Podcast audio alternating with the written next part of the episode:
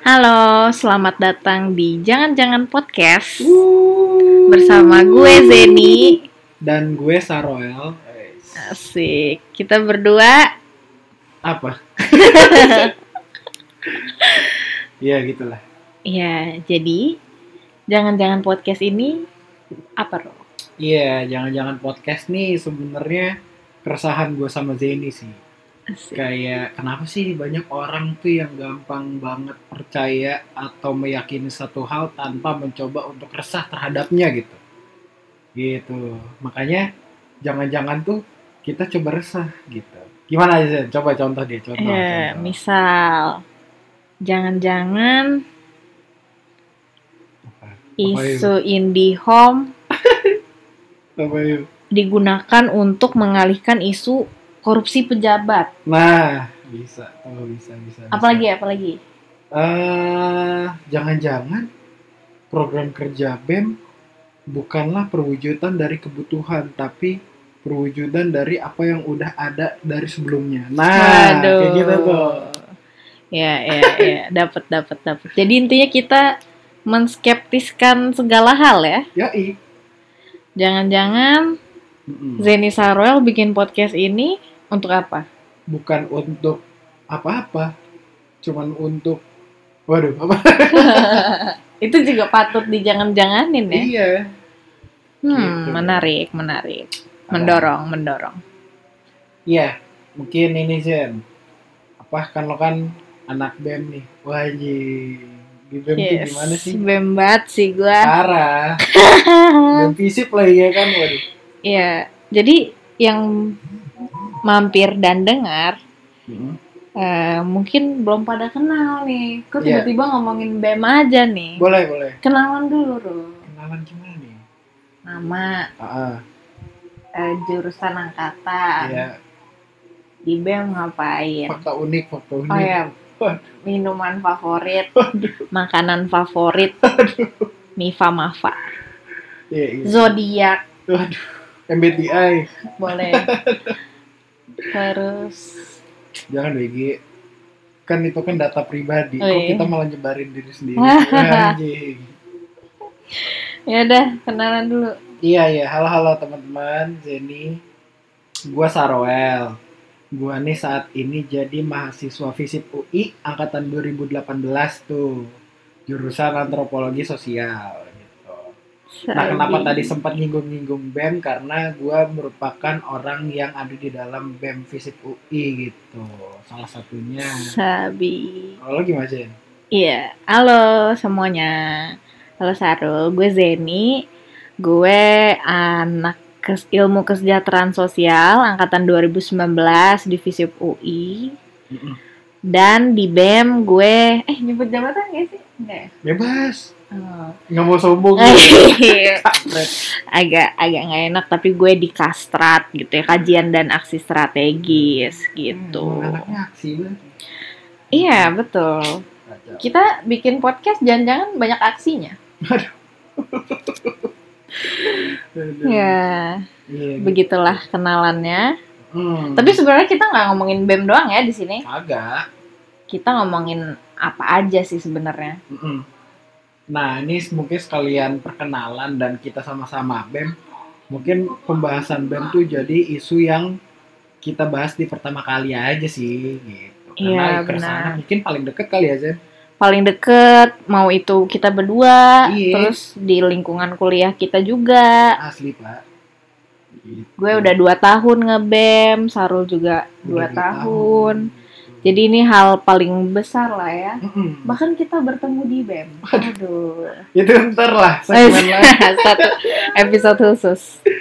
Iya, iya, iya. Oke. Eh tapi ngomong-ngomong kan kamu kan ini ya Zen apa dari dua tahun yang lalu berarti emang staff kastrat ya. Ya. Tapi kenapa dah pengen jadi staff kastrat dah waktu itu? Oh, gue sebenarnya ih kok aku kamu dibalas gue. Sorry. Apa nih kita sepakati? Apa aja dah?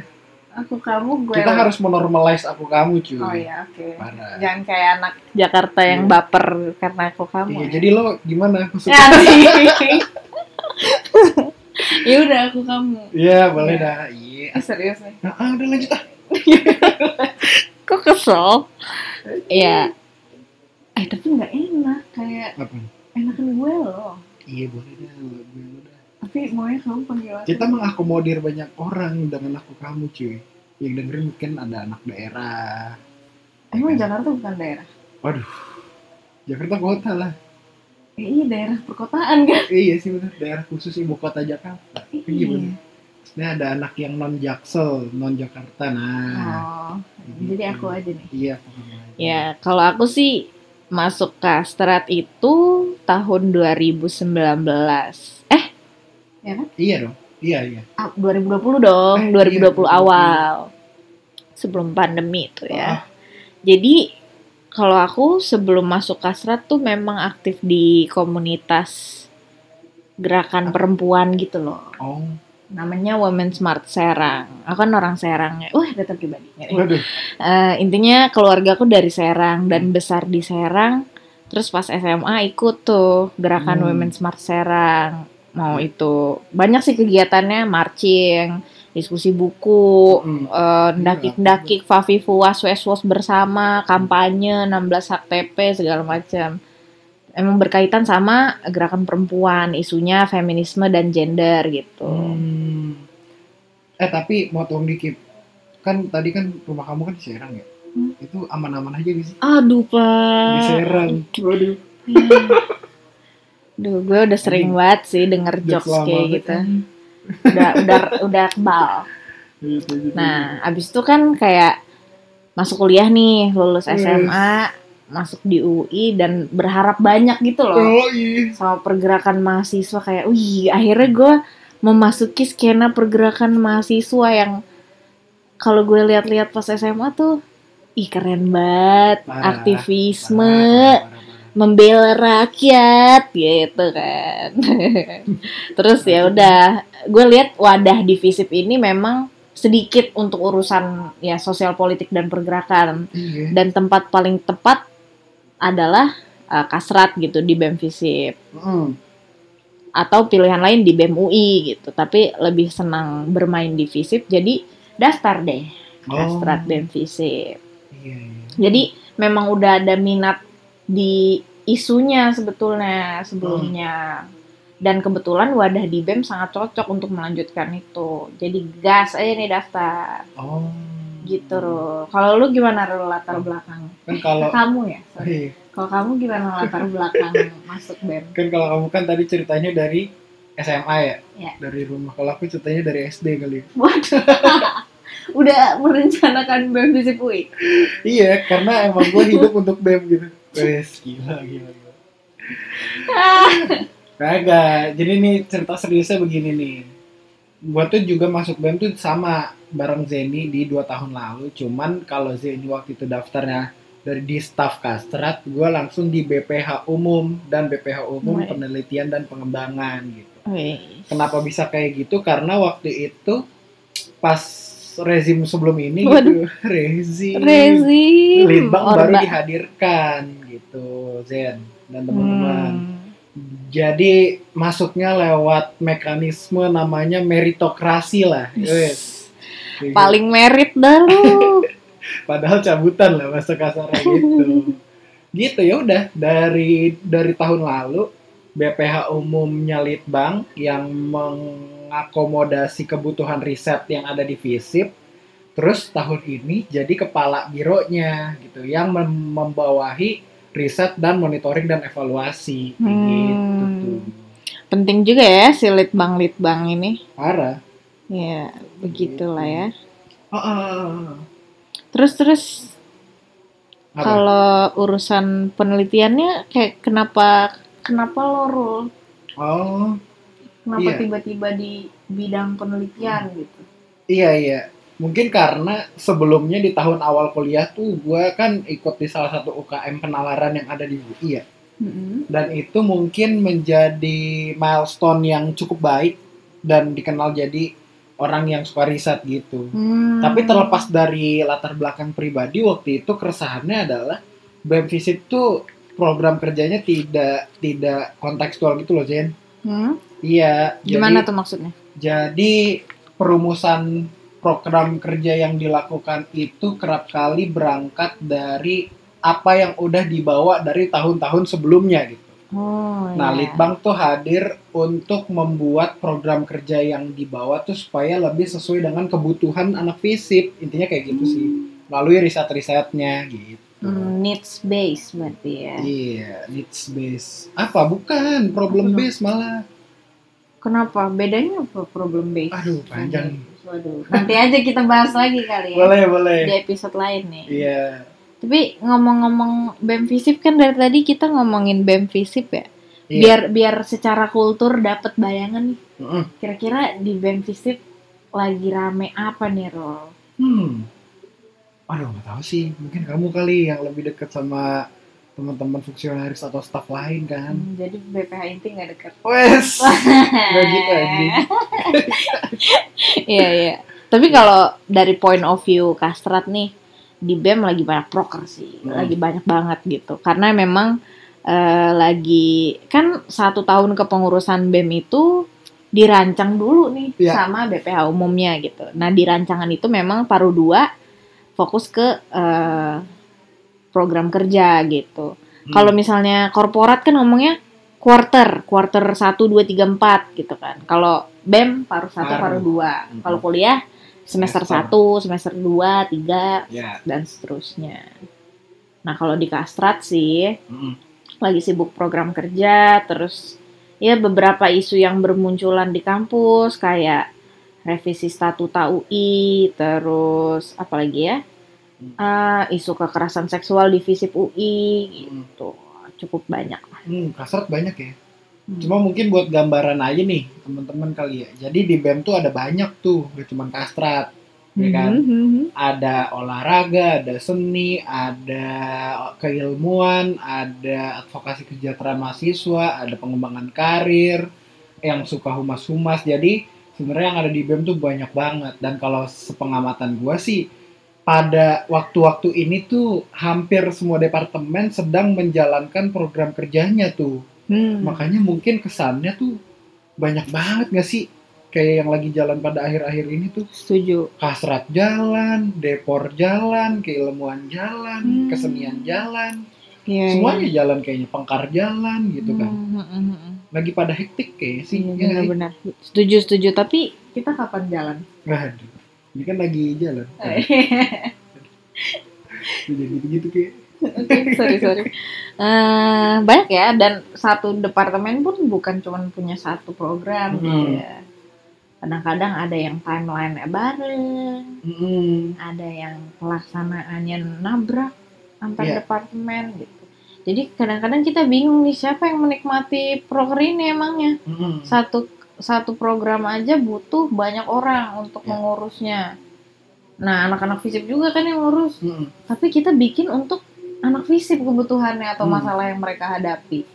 Terus kalau gitu kita menyelesaikan masalah siapa dong? Nah, itu makanya yang Dan sebelum bawa. lebih jauh dari situ, Iya. emang masalahnya apa? Iya, iya.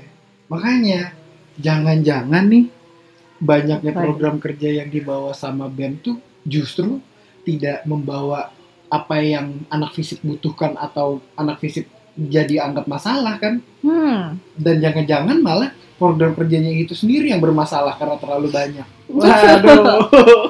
Ya ya. Jangan-jangan kebutuhannya tuh ya ya udah iya kan?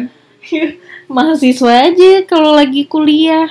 Iya. Jangan lu ngada-ngadain proker nganggepnya mereka butuh ya nggak? Iya makanya. Waduh, banyak ya yang perlu diskeptiskan bahkan dari satu hal aja nih BEM organisasi di kampus dan banyak lagi puluhan organ lain di kampus sebenarnya. Iya. Jangankan ngomongin yang ada di kampus, yang ada di FISIP gitu. Wadah untuk pengembangan diri kan sebenarnya udah banyak banget gak sih di luar sana gitu. Hmm, Misalnya kamu nih Zen, suka banget sama sospol terutama di isu kekerasan seksual. Kayak nggak harus ada di FISIP untuk belajar mengenai hal tersebut, tapi Betul. di luar banyak. betul Itu banget. satu contoh. Kalau misalnya Zeni atau siapa gitu suka olahraga, kenapa harus ikut program kerja BEM? Padahal kan olahraga olahraga aja gitu. Betul. Banyak ya kan.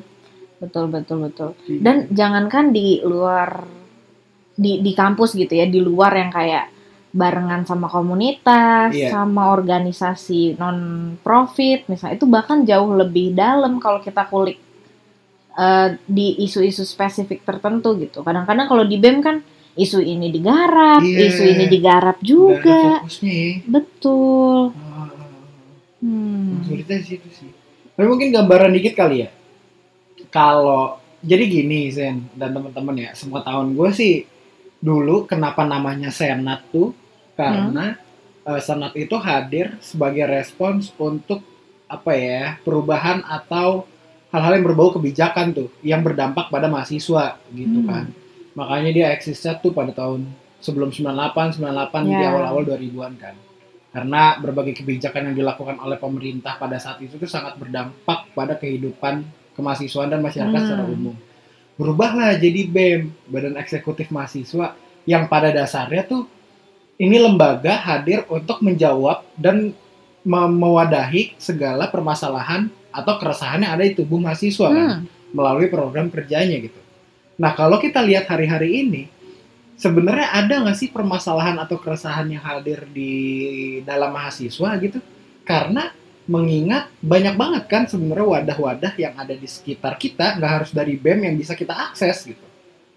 Gitu. Atau jangan-jangan malah anak visipnya tuh butuhnya bagaimana cara apa yang dia inginin tuh terwadahi bukan apa yang dia permasalahkan gitu Hmm. karena gitu gitu Ya, kamu gimana betul, tuh betul. Bisa banget, bisa banget. Even eh, sebagai mahasiswa FISIP ya, yang gue lihat, Iya. kadang-kadang masalahnya tuh udah bukan berkenaan dengan basic needs gitu. Hmm. Lagi pula orang-orang yang bermasalah dengan basic needs sangat sempit dan sangat kecil iya iya iya ke- iya. aksesnya ke pendidikan tinggi gitu. Jadi mungkin jangan-jangan selama ini kita ngurusin masalah yang di luar kampus gitu. iya Terus ngapain sibuk-sibuk dalam kampus? ya juga sih bener sih gitu makanya mungkin ini salah satu apa ya salah satu permasalahan yang cukup mendasar yang patut Hmm. kita pikirin bareng-bareng Betul jadinya sekali. gitu kan Iya. Yang katanya mau menyelesaikan masalah, mau menyediakan wadah, mengaktualisasikan diri segala macem, malah jadi beban nih bagi orang-orang yang Hmm. merasa bisa menyelesaikan masalah itu gitu. bahkan nih ya kalau kita ngobrol sama teman-teman mahasiswa baru nih berarti angkatan 2021 ya Iya. banyak di antara mereka yang justru merasa banyak-banyak program kerja yang ditawarkan oleh BEM tuh membuat dia makin bingung mau ikut yang mana dan ada perasaan bahwa tidak mengikuti satu program kerja akan ketinggalan informasi FOMO gitu. Ya.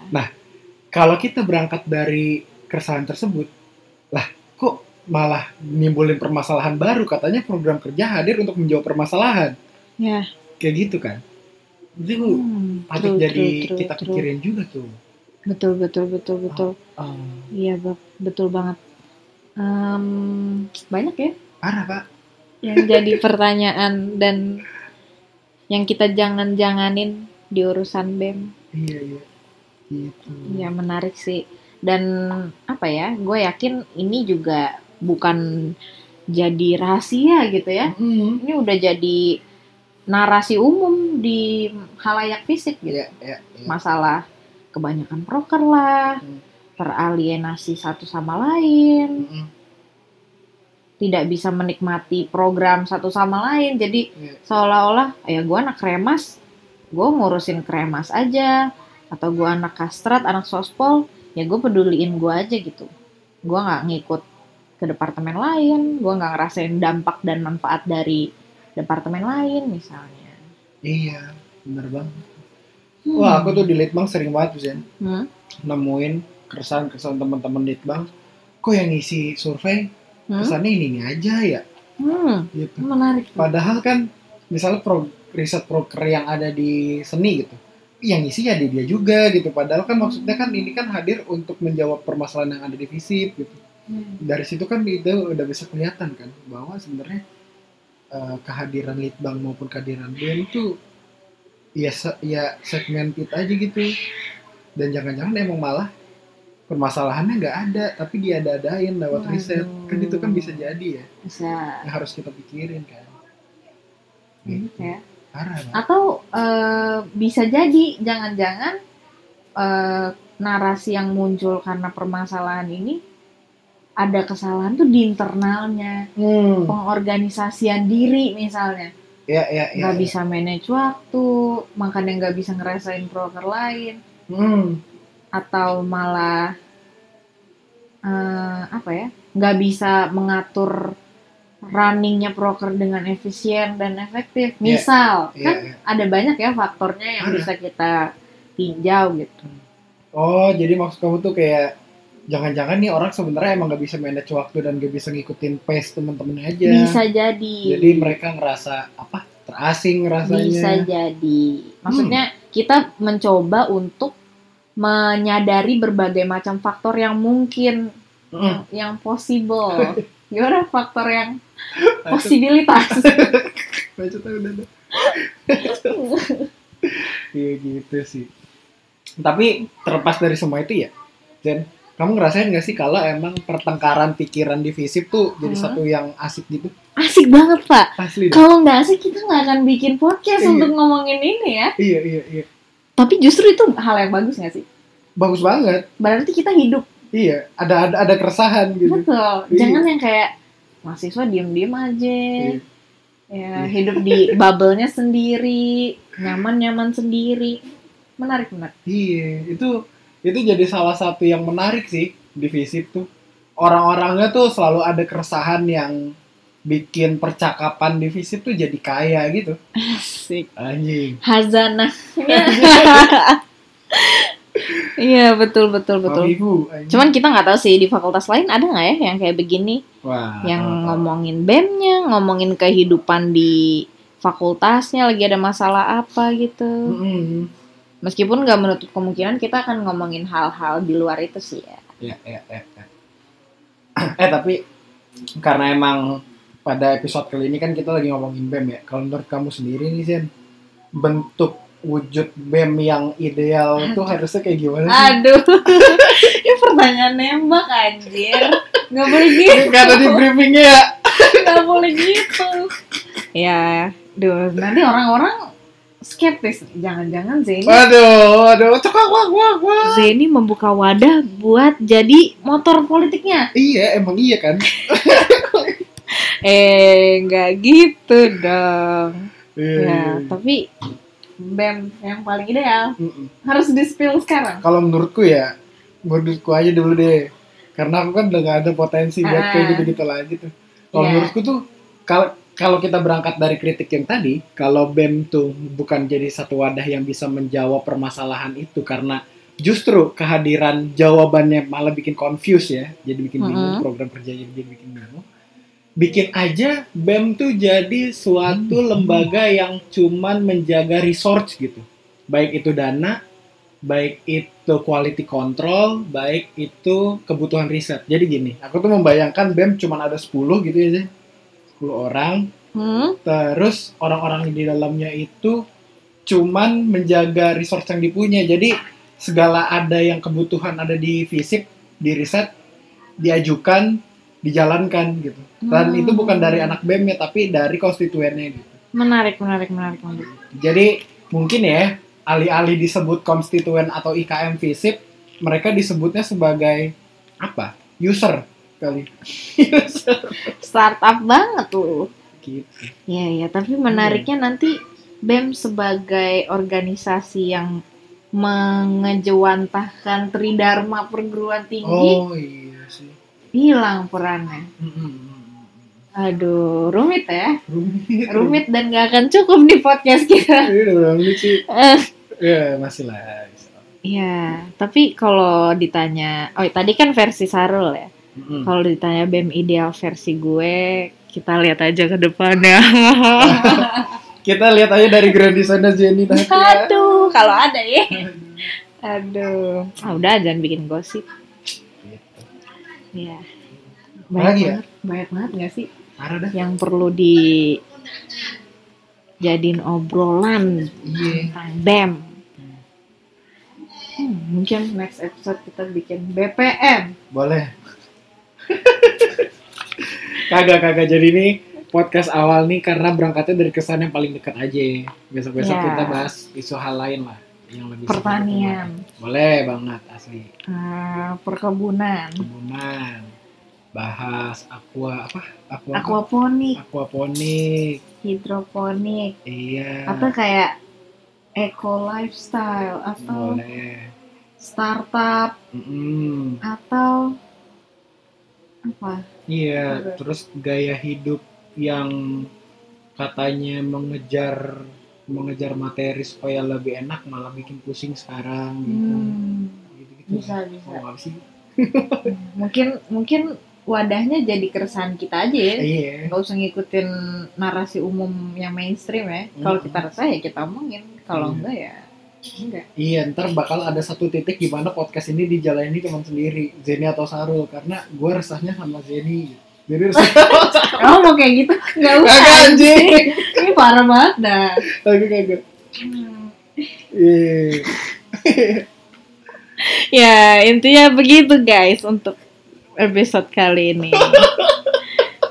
Wah, Iya iya, resah. Iya iya sip sip. Oke udah cukup. cukup. Iya, iya udah dah. Ya udah kali ya Hah? Apa nih? closing statement. Closing ah, lah ya Closing ini kayak gimana sih? Biasanya podcast podcast. di wrap up sendiri aja. kan? Ntar ada musik-musik kayak gitu ya? Ya, boleh. Oke deh.